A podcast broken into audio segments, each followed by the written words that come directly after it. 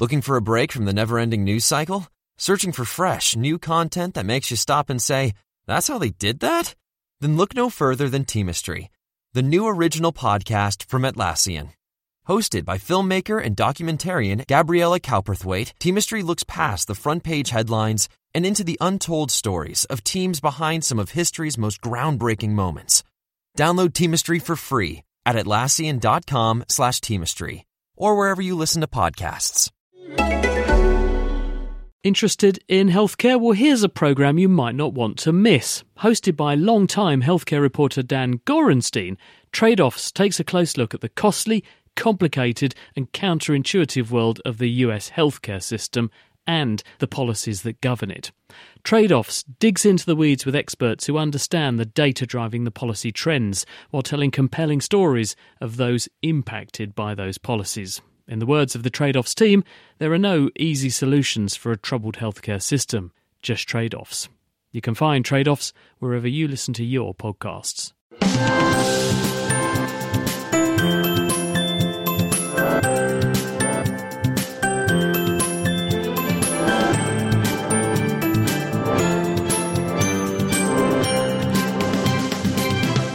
Hello and welcome to The Naked Scientist. My name's Chris Smith and welcome to our Q&A special. This week we're looking at the latest news including the Heartbleed computer bug, what is it?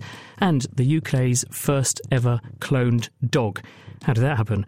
Plus, the answers to your science questions. We've got a stellar lineup of scientists here to answer them for you. The Naked Scientist podcast is powered by ukfast.co.uk.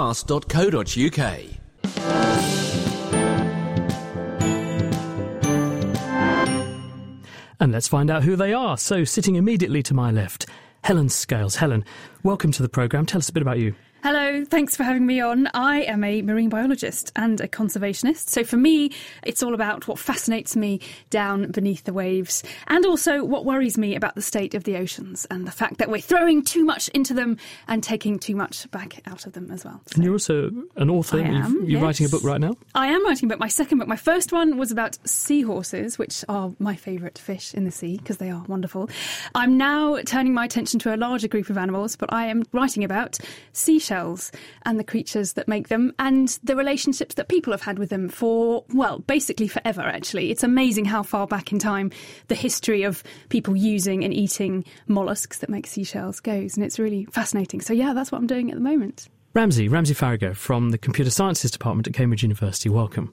Thanks. So, I'm a physicist, engineer, and scientist, and I work on how we sense the world and navigate the world. So, predominantly, I'm interested in finding stuff around us that is naturally part of our environment and using it to either see the world or navigate the world. So, magnetic fields, the Earth's gravitational field, mobile phone signals, you name it. And I try and figure out ways of either seeing the world with it or working out where I am in the world with it. So, basically, how things like mobile phone localization, Wi Fi, GPS, that kind of thing. Mm-hmm. Okay, thank you very much. Sitting next to Ramsey from the Institute of Physics space scientist Tamela Maciel. Hello, Tamela. Hello. Tell us a bit about you. So I am currently very busily writing up my, my PhD thesis, looking at jets of plasma shooting out from the areas around black holes. Really exotic stuff, although I tend to find myself here actually talking about exoplanets most of the time What's an exoplanet? An exoplanet, so that's something that's not part of our solar system.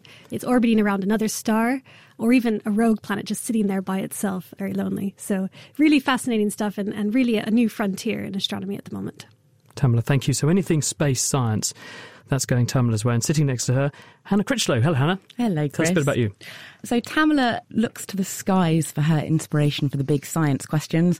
I look into the mind. So the big enigma of our mind and our brain, that's the thing that I'm really interested in. I've got a background in neuroscience, neuropsychiatry, and I'm, I'm very interested to hear your questions about your mind and your brains. If you would like to get in touch with everyone, thank you, Hannah, then you can email chris at thenakedscientist.com. You can also tweet at Naked Scientist. We've also got a Facebook page, facebook.com slash The Naked Scientist. Lots of questions coming in on there. Peter's called in. Hello, Peter. Hi, hi, Chris. Shoot. Oh yeah, um, Rutherford and Lindy did an experiment where they isolated the pleasure receptors in the brains of rats. Um, they've enabled the rats to stimulate themselves basically by pressing a button. So I'm wondering if that constituted as addiction, whereas because the rats could, well, they just gave up food and basically kept pressing this button until they died. Oh, well, yeah, there are a lot of scientists that work on rodents, rats, and mice with this kind of lever pressing paradigm or task. And you can, for example, stimulate a rat to continue pressing a lever or a button if you give them a nice little reward. And that might be a nice food treat, for example, or it might be a drug of addiction, a drug of choice. And for the rats, they particularly like cocaine and also heroin and even ethanol alcohol.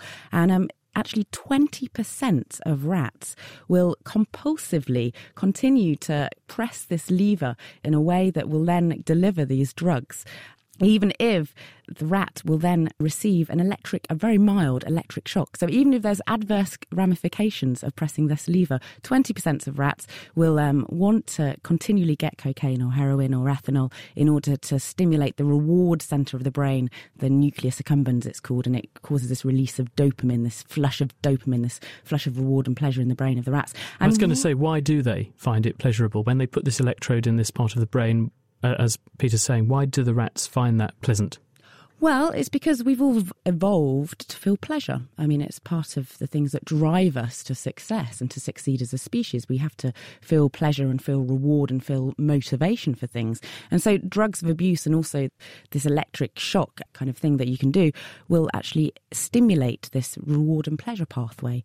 And interestingly, 20% of humans will actually go towards more this compulsive behavior and also um, kind of go towards adverse ramifications of drug abuse, for example, um, and seeking drugs of abuse. And so Ramsey. that also taps into that system. Ramsey. So, is this helping us to learn about how to treat addiction in humans? Yeah, so this is why scientists are so interested in it. So they're actually trying to find the genetic basis for this. Why there's there's this conserved twenty percent of both rodent and also human populations that seem to be keen on tapping into this kind of reward motivation pathway in the brain. And there's other animals as well in the world that um, seem to exhibit this kind of interest in reward and um, pleasure. So, for example, I was in uh, New Zealand recently, and there was these tui birds that are these beautiful iridescent magpie type birds, and they like drinking or supping on this flax fermented flower juice, and that gets them quite tipsy, and then they soar around in this tipsy way. So, yeah, it's not just rats, it's not just humans, it's also other birds and animals. Pete, does that answer the question? So basically, it, it does constitute an addiction. It's tapping into the same centre in the brain that il- that illegal drugs do. All right, cool. Thank you for that.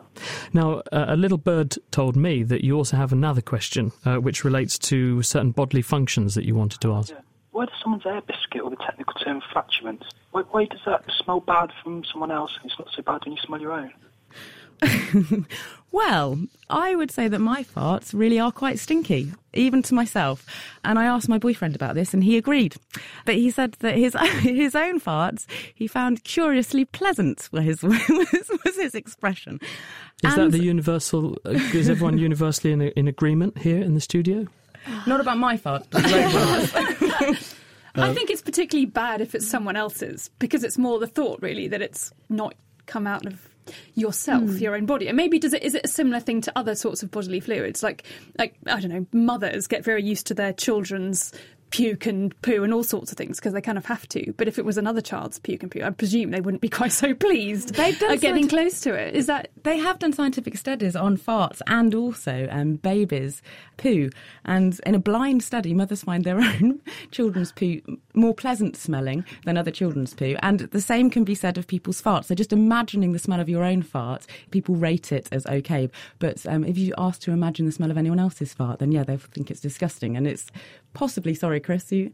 I was going to say one theory I heard of this is that one person pointed out to me that one possibility is that the gases that you're going to release don't just come out of you, out of your rear end. They also, effectively, those volatile chemicals go into your bloodstream a bit, and that means they get carried up to the receptors in your nose via your bloodstream, and they desensitize the receptors in your nose a little bit. You effectively get used to the smells you're going to make, and this means that because you've been smelling it already, it doesn't smell quite as offensive to you because it's less new to you compared with hmm. someone else who's having to put up with it for the first time. Ramsey.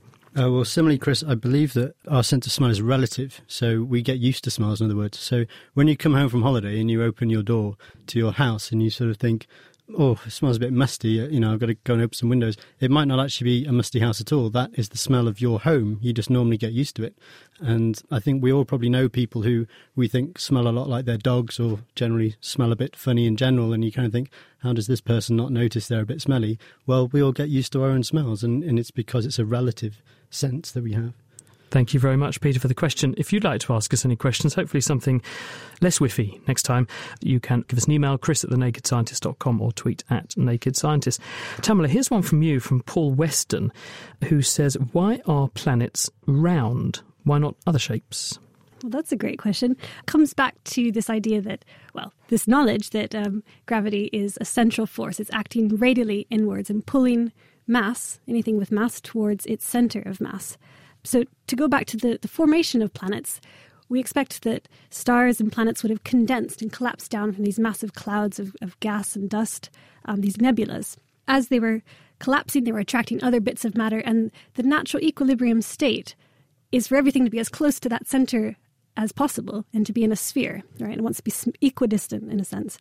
Bigger objects have more mass, and that strength of gravity is, is greater, so it really starts to smooth out the surface. A smaller object might be a cube, and the material properties of that cube can keep it up without gravity pulling it into a sphere. It's a bit like raindrops, I suppose, isn't it? Because you've got a droplet of rain coming down. If it can, it forms a sphere, but then it sort of smears out a bit with the air current mm. pushing it. It's the same sort of phenomenon. The water sticky, pulling itself together. Yeah, exactly. Tamela, thanks very much. Let's have a chat to Catherine, who's on the phone. Hello, Catherine. Hello. What can we do for you? Um, yeah, I've got a question. I know genes can affect how we act. But could how we act affect our genes or even our DNA? So, in other words, what we do with our lives or during our working day, does that have a cha- an impact on our DNA? Yes. Well, the answer is absolutely, it does, yeah. Um, there's a number of different ways in which this may happen. If you think about it, I don't know if you go to the gym, but no. if you go training, you know what happens to your muscles? Mm, yeah. They get bigger, right? Yes. Well, if they're getting bigger, they're growing. And if they're growing, they must be producing more of the tissue in a muscle that makes you strong. These are the contractile filaments, actin and myosin. Well, those are proteins and they get made by turning on a gene that tells the cell how to make them. So, in response to training, in other words, activity, you trigger more genes to get turned on in your muscle cells to make more of the bulk of your muscle. Mm-hmm. So, there's one really good example of immediately how one of your actions affects your DNA. It affects how active bits of your DNA are. Another example might be, for instance, in your brain. Mm-hmm. Because we know for a fact that when you're uh, subject to certain stresses and strains, or as you grow up, then your brain changes its shape and it puts out connections from one set of cells to another set of cells. Those are controlled by genes. Yeah. And in response to certain long term stresses, we know that certain cells change their behavior and they uh, upregulate or downregulate, in other words, increase or decrease the production of certain nerve transmitter chemicals. Again, this is a change in response to your activity. And then there's the real kind of far end of the, the spectrum, which is something we talked about last week on the programme. We talked to Marcus Pembrey, who's from Bristol, and he did a study looking at fathers who started smoking before the age of 11 mm-hmm. and they followed up their children. And they found that the sons of those men who started smoking very early were much more likely to become obese in later life compared to individuals who started smoking later, and the fathers themselves who were in the study were not obese. So we couldn't argue it was just something that was a background genetic effect. Mm. It seems like there is something changing in the DNA passed on to those offspring from the fathers who smoke in response to their smoking habit. Mm. And one possibility is it's a phenomenon called epigenetics, and this is where the DNA itself doesn't change, mm. but there are chemical markers added to the outside of the DNA, almost like signposts, yeah. that can turn genes on or off, mm. or turn the amount that a gene is turned on up or down, and this has an effect. And so it may be that, that this uh, smoking habit had the effect on certain genes linked to growth in those children. So the answer to your question is absolutely, and there are some good examples. Oh, right, wonderful. Thank you so much. Thanks for joining us on the programme. Thank you. You're listening to The Naked Scientist with Chris Smith, with Hannah Critchlow, Tamela Maciel, Ramsey Faragher, and Helen Scales. And it's our science Q&A show. Any science question goes. And if you'd like to send in a question, you can do that anytime to chris at thenakedscientist.com. Helen Scales, one for you. Paul Jen says, How many trees to combat climate change? Are you aware if someone's actually done a back of an envelope calculation or a napkin, if you like, to see how many trees are needed to stop the rise in carbon dioxide concentration? And that's a very similar question to one asked by Rosemary Bunnage, who said, How many trees do I need in my garden to balance the pollution from vehicles which drive near her house? What do you think? Really great questions. Actually, slightly different, in fact. We're talking about different types of pollutants. The first being carbon carbon dioxide linked to climate change. And then after that, really other types of pollutant, which I'll come to in a second. But when it comes to climate change, yes, back of the envelope calculations, there's lots of variables um, when it comes to figuring out how much carbon is stored in the short, medium, and long term in forests. I mean, the general idea being that if you've got enormous trees, the wood and the carbon inside that is carbon that would be otherwise be in the atmosphere. A kind of very basic idea to bear in mind is that it's thought that about 50% of the dry biomass, the dry weight, if you take the water out of a tree, out of plants, about half of that is carbon. And you can translate a ton of carbon stored inside a tree to about 3.6 tons of carbon dioxide in the atmosphere, roughly. And then, you know, if you want to do a back of the envelope, I believe that last year 36 billion tons of carbon dioxide were put into the atmosphere just from burning fossil fuels. So it's a lot of trees. I did find one study, which I thought really kind of nailed home just how many trees we would need if we were going to do this. And this was based on UK emissions only. And this was a few years ago, but I think we can get a good idea from this. Just cars, we would need to, if we wanted to offset just the emissions from cars in the UK, we would need to plant between 3 and 12 million hectares of woodland, depending on which species, because that, that matters. Currently, there's only 2.5 million hectares of forest in the UK and 23 million hectares of land if we wanted to offset all our emissions in the UK, we would basically need two Britains. We don't have enough space. We would need to plant about 50 million hectares of conifers in plantations to fix that carbon. So it's a lot of trees. That is an awesome number of trees. It I wouldn't is. have thought it was as big as that. It is huge, and there are a lot of trees in the world, and a lot of the, a lot of carbon is fixed inside those forests, which is another important point. Which is apart from just planting new trees, we also have to try and stop cutting down the ones we've got because that also releases a huge amount of carbon dioxide into the atmosphere. And also trees that grow at the edge of the oceans, mangroves are very important stores of carbon, natural carbon stores. So we should be thinking about replanting those areas of habitat as well. What about your favourite places, though, Helen? The oceans, because don't they account for a disproportionate amount of the CO2 pulled down in the form of marine plants, algae? Um, yes, absolutely. Well, it's about half actually. Half of the productivity, if you like, the photosynthesis that grabs carbon dioxide from the atmosphere and makes it into organic molecules. Half of that happens in the ocean. Half of that happens on land in forests and grasslands and so on. So the oceans are enormously important. And also, carbon dioxide just dissolves in the ocean. And if that hadn't happened, and if the oceans weren't there, climate change would already be enormously worse because there would just would be much more carbon dioxide already in the atmosphere. Thanks, Helen.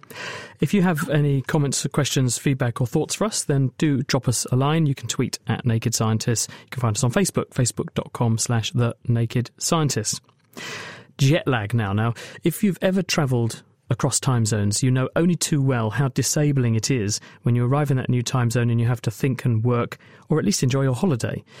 Is there a better way to get over jet lag than what scientists say should take about one day per time zone to recover? Well, Danny Forger, who's a computational biologist at the University of Michigan, has got a computer program which he says will help us to do just that. Hello, Danny. Hi. How does this work? The app that we've just released, we used mathematics to calculate the quickest way to get an individual from one time zone to another. And so the app puts this research in the hands of individuals. First of all, tell us how does the maths mimic what's happening in a real body? So, this is something that I've been working on for many years. In fact, I started working on this when I was an undergraduate at Harvard. And there were a lot of experiments that were going on testing human circadian rhythms. So, they would bring humans into a sleep lab and shine light on them and see how light affected their circadian clock. Light is the most important signal to your circadian clock. It's so important that in your eyes, there are actually specialized cells separate from rods and cones that sense light and send that information to your circadian clock.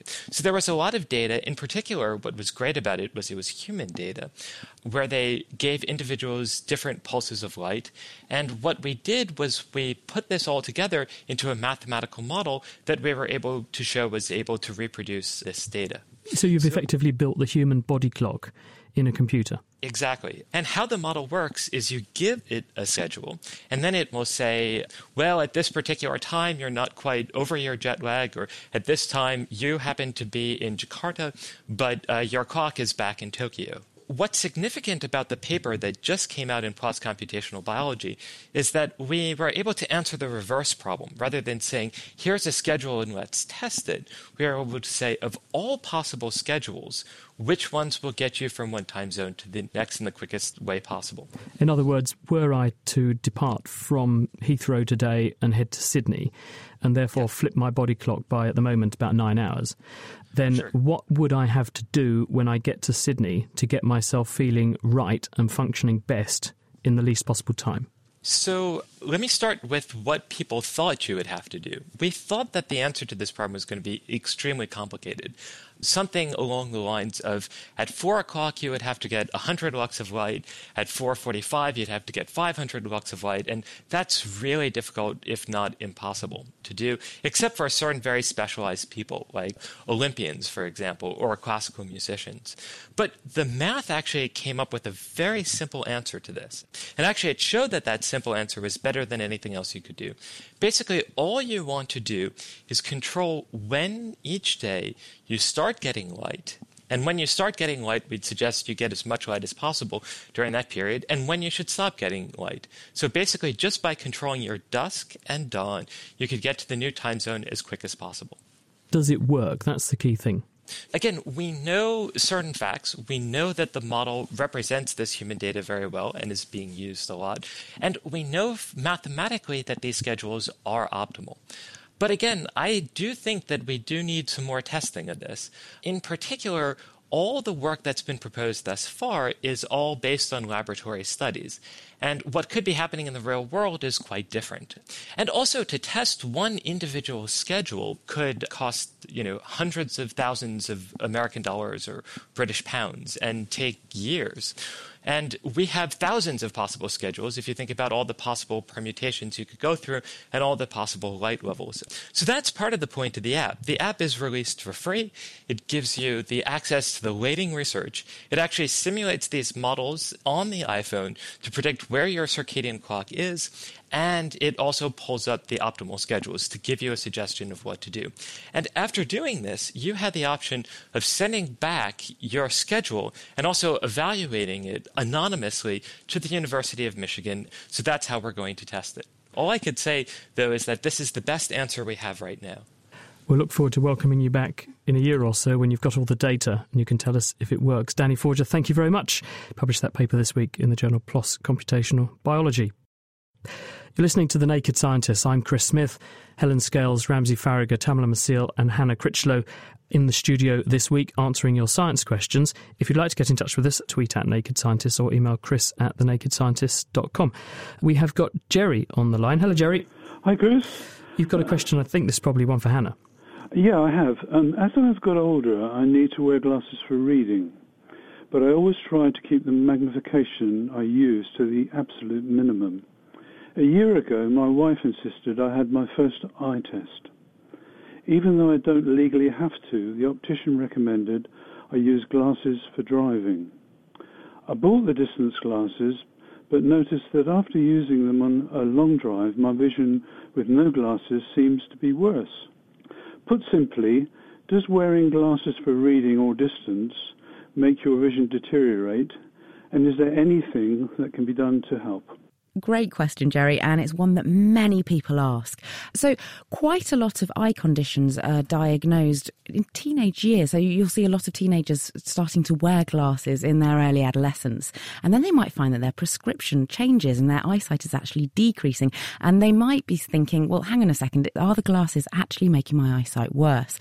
What seems to be the case, actually, is that their eyes are still developing and the way that they focus light onto the retina at the back of the eye, which helps to um, make sure that they can see things in a clear way so it's not blurry it's for either short sightedness or long sightedness.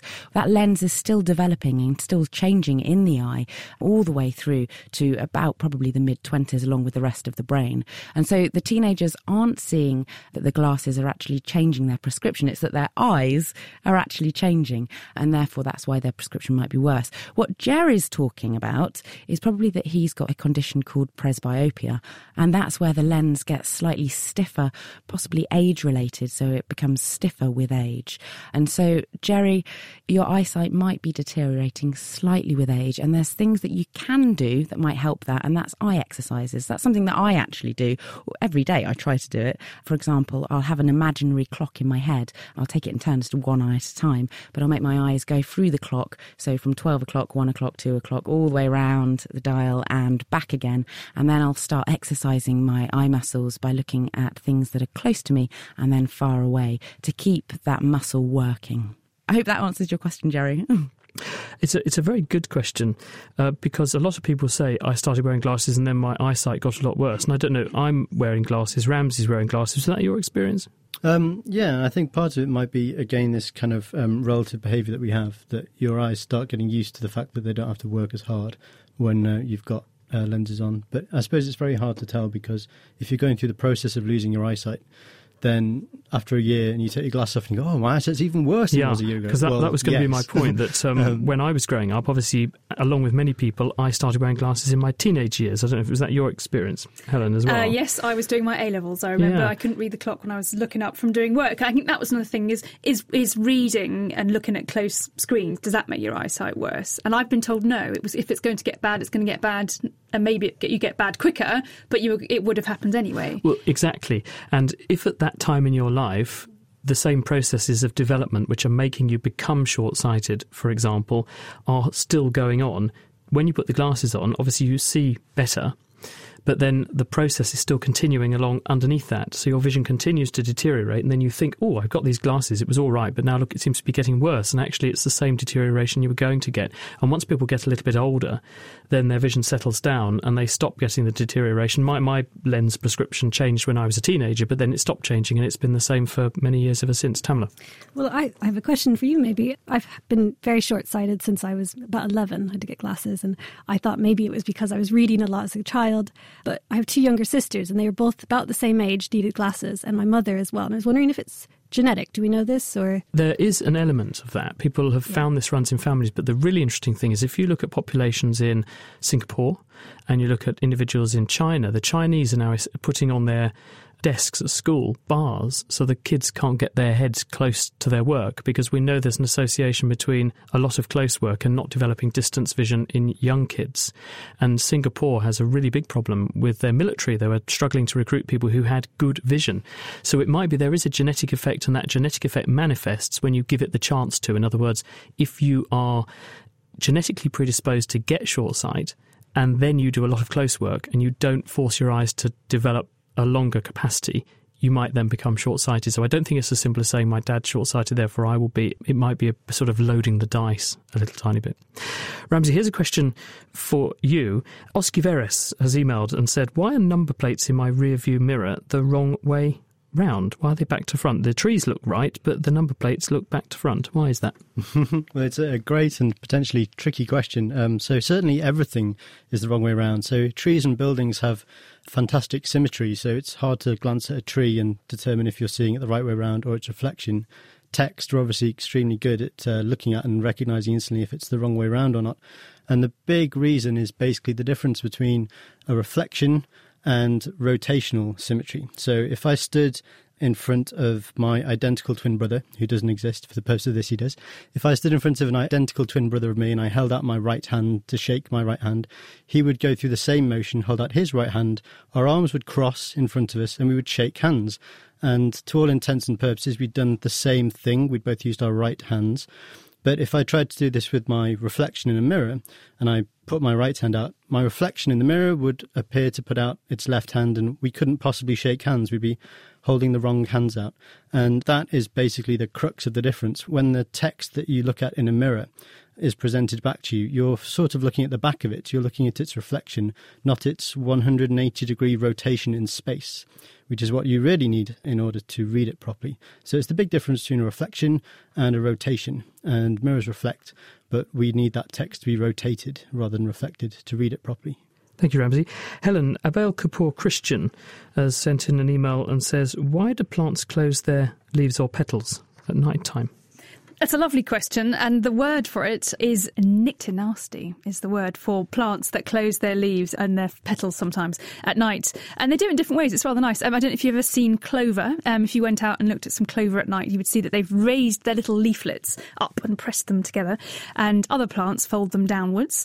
We've already talked today a bit about uh, light and how that affects organisms, and this plants also respond to light. They have a circadian rhythm, a body rhythm, an internal clock, if you like. And this does seem to have an effect on how they hold themselves. And the kind of the nuts and bolts of how it happens is a little thing, a joint like organ at the base of the leaves. Um, that's called the pulvini. They're basically little little blobs of cells.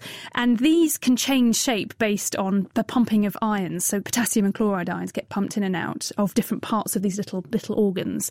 And then because of osmosis, water then shunts backwards and forwards and either pops these leaves up or squashes them back down again. And they seem and that that movement of those ions is affected by blue light in the daytime and by red light, which happens at more kind of dusk time um, and into the night. And we think it happens probably to protect themselves from getting cold. And um, and in other cases, there are plants. Have you ever come across this fantastic thing in the tropics called sensitive shy grass? And if you touch it, it collapses instantly. And it's the same organ that's doing this. The pulvini is the same sort of reason it's happening, but they respond to touch rather than to light, and they're really fun. So if you ever find them, you flick them, and they just all collapse down. And they think that's so they don't get eaten by herbivores that come along. Helen, thanks. Let's have a quick chat to Derek is on the line. Hello, Derek. Hello. Fire away. Um, right, I, I'm looking for an update on a story that was huge about 16 or 17 years ago. Um, there was a, a, meteorite found in Antarctica, they called it ALH 84001, which was of a type that they were sure came from Mars, but they'd found in it structures which were being interpreted as microbacteria. So obviously it was all very exciting, suggesting that there was life on Mars. And then there were papers over the coming sort of months or whatever that said, well, no, it's contamination or it's not biological or whatever. But largely it's fallen out in recent years of the public eye. And it's such an exciting story about life on Mars potentially that I, I just wondered where we're up to with it. Tamela, where has the story of the meteorite with life in it from Mars gone? It has indeed evaporated, hasn't it? We've heard nothing has, for a yeah. long time. I think people can be forgiven for being a bit inconclusive about this because it's just disappeared. So Derek's given a nice background to this story. So basically, in 1996, there was this paper that was published by a NASA scientist, and he had found these sort of nanometer scale chain like structures on top of this meteorite, maybe slightly embedded as well, and interpreted as fossils of bacteria. One of the first criticisms, well, um, these are a much smaller scale than any kind of bacteria that we see here on Earth. So, how, how can they possibly exist on these nanoscale things? And maybe that's got around by the fact that Mars has a very different sort of chemistry or, or something exotic like that. It created a lot of excitement, particularly because they thought that this meteorite formed on Mars during a period when water existed on Mars. And we, we have a lot of evidence to suggest that this is true, that there were liquid oceans or rivers or something on Mars at some point, but ages ago, four billion years ago or so. And this is particularly interesting because if it was with water and now it's here and maybe some evidence of fossils, maybe we found life. And I think even Bill Clinton at this time alluded to it, and it was a huge discovery. Today, there's no consensus that this is actually definitive evidence of life. And, and unfortunately, we don't have that evidence of any kind of life outside of planet Earth, um, past or present. I think one of the, um, the main arguments against it was there's these magnetite crystals that have formed. And at the time, we only knew of these being formed by biological processes from little microorganisms that deposit these minerals. But in the early 2000s, they were able to replicate these crystals in a lab study without any kind of organic input. And as soon as you can do that, people are inconclusive. So sadly, we're withholding judgment until further data comes along. Thank you, Tamela. So there you have it. Um, Derek, it looks like the answer is that at the moment, because those same particles or similar ones can be made in a laboratory, people are not willing to believe they're bacterial.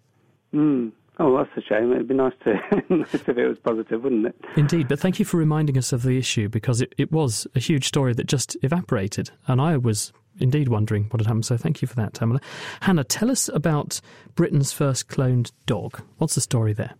So this week it has been announced that um, a sausage dog has been cloned thanks to a company called Sooam Biotech in Seoul. So there was a competition earlier in the year, and Rebecca Smith, who's a caterer based in West London, won the competition. And so she uh, sent off some samples from her 12-year-old sausage dog, some skin cells from the pet, and um, sent them over to Korea, where they got a donor egg from another dog, and they took the DNA, the nucleus, out of this this donor egg, and then they added the DNA from Rebecca's 12 year old sausage dog's ear skin cell, applied a mild electric shock, and then inserted this egg with the new DNA from the sausage dog into a surrogate mother. And then the clone was produced. It was announced this week. What um, was the price tag? The price tag. So apparently, they're going to be trying to sell these clone dogs for up to 60,000 Great British pounds to UK dog lovers. And in fact, apparently, there's 500 dog owners from around the world that are lined up to pay this type of money in order to try and recreate a clone of their beloved pet.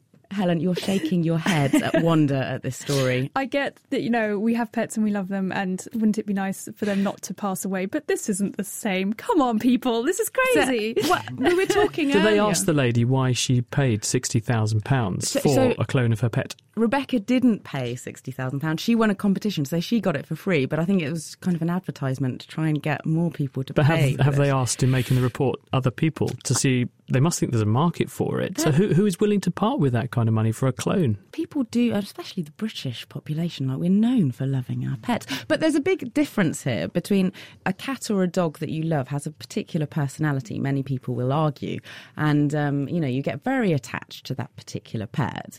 But a clone clone isn't going to have the same personality, generally speaking. You know, it, genetically, it might be the same or almost the same. The environment can affect the dog. And the, also, yeah. the dog, the puppy, is going to be in quarantine in Korea for the first six months because of UK legislation before it's brought into the UK.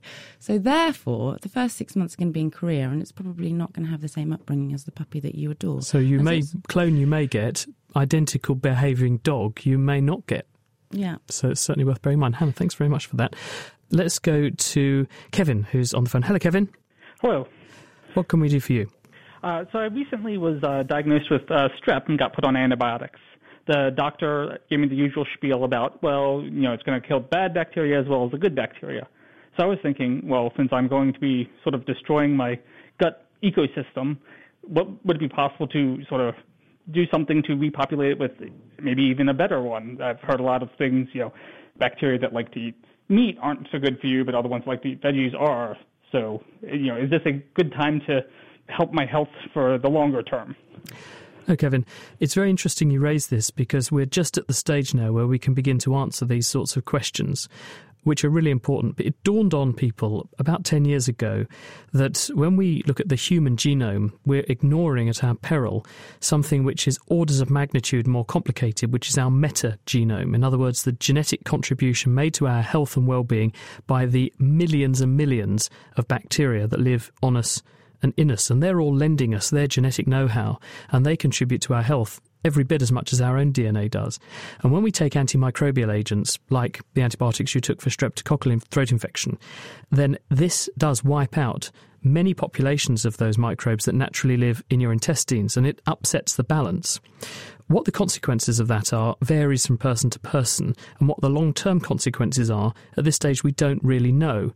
But now scientists are in a position to answer those sorts of questions because we have very powerful DNA technology today that we didn't have 10, 20 years ago.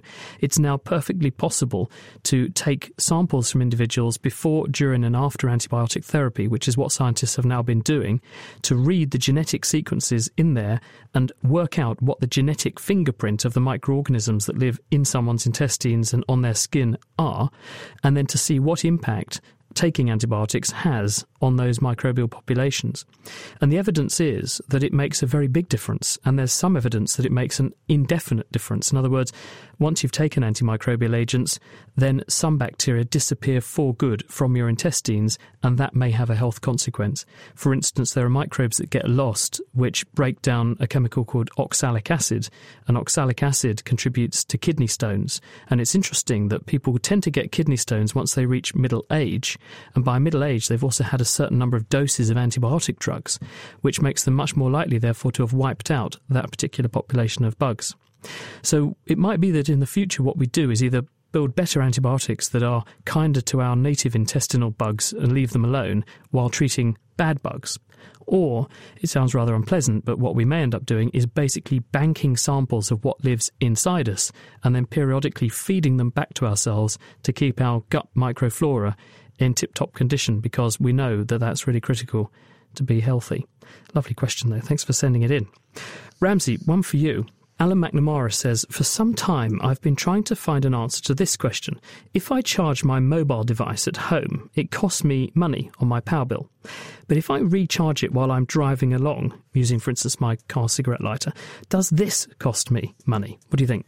Uh, well, for starters, it depends who's paying for the petrol, because basically that's what it boils down to. So when you're driving along, any electrical item you run inside your car is running off the alternator or the battery, and the battery is recharged using your petrol when you're driving, and the alternator uses the petrol when you're driving. So when you plug stuff in, your revs go up ever so slightly in a nutshell, and your fuel consumption is affected accordingly. However, a mobile phone costs about 50p to charge over the entire course of the year.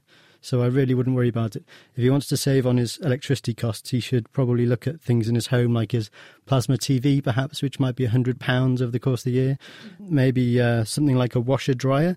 The dryer part of a washer dryer is going to cost many dozens of pounds a year and stuff like that. I think my favourite one is a microwave oven. So the clock on a microwave oven uses more electricity over the course of its lifetime than cooking food does. So if you want your microwave oven to cost the least amount of money, don't use it as a clock. Just turn it on when you want to use it. Sage advice. Thank you very much, Ramsey. Let's go to Conrad, who's on the phone. Hello, Conrad. Hello. Shoot. Well, um, it's a couple of link questions really about um, measuring galaxies and the redshift and their distance from them. Uh, it occurred to me that um, my understanding is that Uh, all the galaxies are moving away from each other largely because of the expansion of space itself between them. And I did wonder whether actually some controlling for that expansion might be moving towards each other or not, or away from each other. And of course, to work that out, you'd need to know both the redshift and the distance to the galaxies.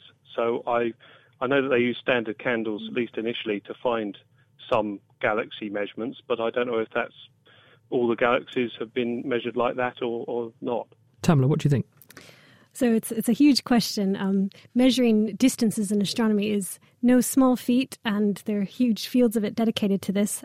Standard candles is a great method actually for galaxies, and this allows us to tie into our measurements of a redshift and to verify exactly what distance that is. So the way this works is we have a class of objects, say supernova or a type of star, and we think that we understand the physics of it so well that it has a certain intrinsic luminosity, a certain intrinsic brightness to it when it's there by itself. If we then scale that to a distance away from us, it's going to look dimmer. But because we feel like we understand the physics of it, we can then adjust for that distance. So those are our standard candles. And if we can find one in a faraway galaxy, we can scale it to where we think it should be. The redshift is an interesting thing because this is looking at the spectrum of an astronomical object. And a lot of times we're looking for lines in the spectrum, emission from molecular hydrogen or something like that. And if this is shifted away from the frequency that we expect it to be emitting at, um, this is, can be either blue shifted if it's moving towards us or red shifted if it's moving away. Then we know if it's moving towards us or away from us as well. Coupled with this is the expansion of the universe. And it becomes tricky when you have local movements of galaxies moving towards us or away from us, because that does happen on a local scale. And then on a much grander scale, you have this expansion of the whole universe, the space between galaxies stretching apart. And as you say, you do need some sort of backup standard candle. Large scales, we normally neglect these local random motions and we say everything's moving away and we can quite easily scale a redshift with a distance. Local scales, it's, it's a bit more tricky. Big question. Thank you very much. You're listening to The Naked Scientist with me, Chris Smith, Helen Scales, Ramsey Faragher, Tamela Maciel, and Hannah Critchlow. We're answering any science question you would like to send into the programme this week. You can email chris at thenakedscientist.com or tweet at Naked Scientist. Ramsey, tell us about this heartbleed computer bug that was picked up and announced in a big way, big splash this week. Yeah, it's really serious. So there's this protocol on the internet called SSL, which stands for Secure Socket Layer. And this is a set of tools and rules for computers to talk to servers and exchange information in an encrypted way. So whenever you log into something like Facebook or Gmail or use your bank and use a username and a password, your computer and the server set up a secure link to exchange data in an encrypted way so no one can sniff and steal your data. Now, the problem is that a lot of websites are using OpenSSL, which is an open source version. In other words, it's free, but it's maintained by people who basically maintain it for fun to provide this technology for free. And there's a big question mark as to why very big, very rich organizations are using a free version of this very important tool. Because a few hours before midnight New Year's Eve, two years ago, someone checked in some code to the code base which had a bug in it, a very serious bug, which meant that the reason it's called heartbleed is because you can have a heartbeat, which is like pinging the server. You can say, Hello, are you still there? I want to talk to you. And you send a little packet of data, and the server responds with the same packet. Now, the bug that was checked in by mistake was that the OpenSSL software did not do a proper check on this message. And if you sent a slightly illegal version of the message, it didn't check it properly. And what happened was the server responded not only with a little hello, yes, I can hear you, but it also provided you with 64 kilobytes of some chunk of the memory of the server. Ouch. In, so potentially, if someone knew how to manipulate that, they could extract bits of the memory that contained sensitive data, enabling them to then compromise that supposedly secure connection. Yeah, so in a, in a very rapid nutshell, in the server's memory at the time, if you were logged in, if you were using the server yourself, then potentially your username, your password, the secret keys that are part of your encryption would all be getting leaked to this other person. And there was no limit on how many times you could send this malformed message. So potentially over the last two years, malicious people who knew about this could have been regularly copying out the memories of these servers and getting hold of usernames, passwords, secret keys, and the certificates which authenticate websites. So, in other words, they could start then setting up fake versions of websites, and you would log on to them thinking they were real, and your browser and all the security systems would go, Yeah, this certificate is correct. This is the right version of Facebook, but it's not. Now, the big problem is this has been going on for two years, and the big question is to how much damage there is. And so people should look at all of the things they use, like Gmail, Facebook, and so on. They should check when the updates of those servers are being applied, and they should then change their password. Ramsey Faragher, thank you very much. On the line, Stuart. Hello. Hello, how are you? In good shape, thanks, Stuart. What would you like us to talk about? I'm uh, intrigued by gravity waves. The recent discovery of the uh, evidence for a gravity wave at the time of the Big Bang and I'm wondering what implications it might have for the future of physics and and, and that the study of um, universe and the attempt to amalgamate the two versions of um, physics. Tamela, what do you think? Yeah, so you're alluding to the um, the BICEP 2 result, which is a telescope down in the South Pole run by the Harvard Smithsonian Center. And they announced, as you say, these primordial gravitational waves that have been detected in the cosmic microwave background.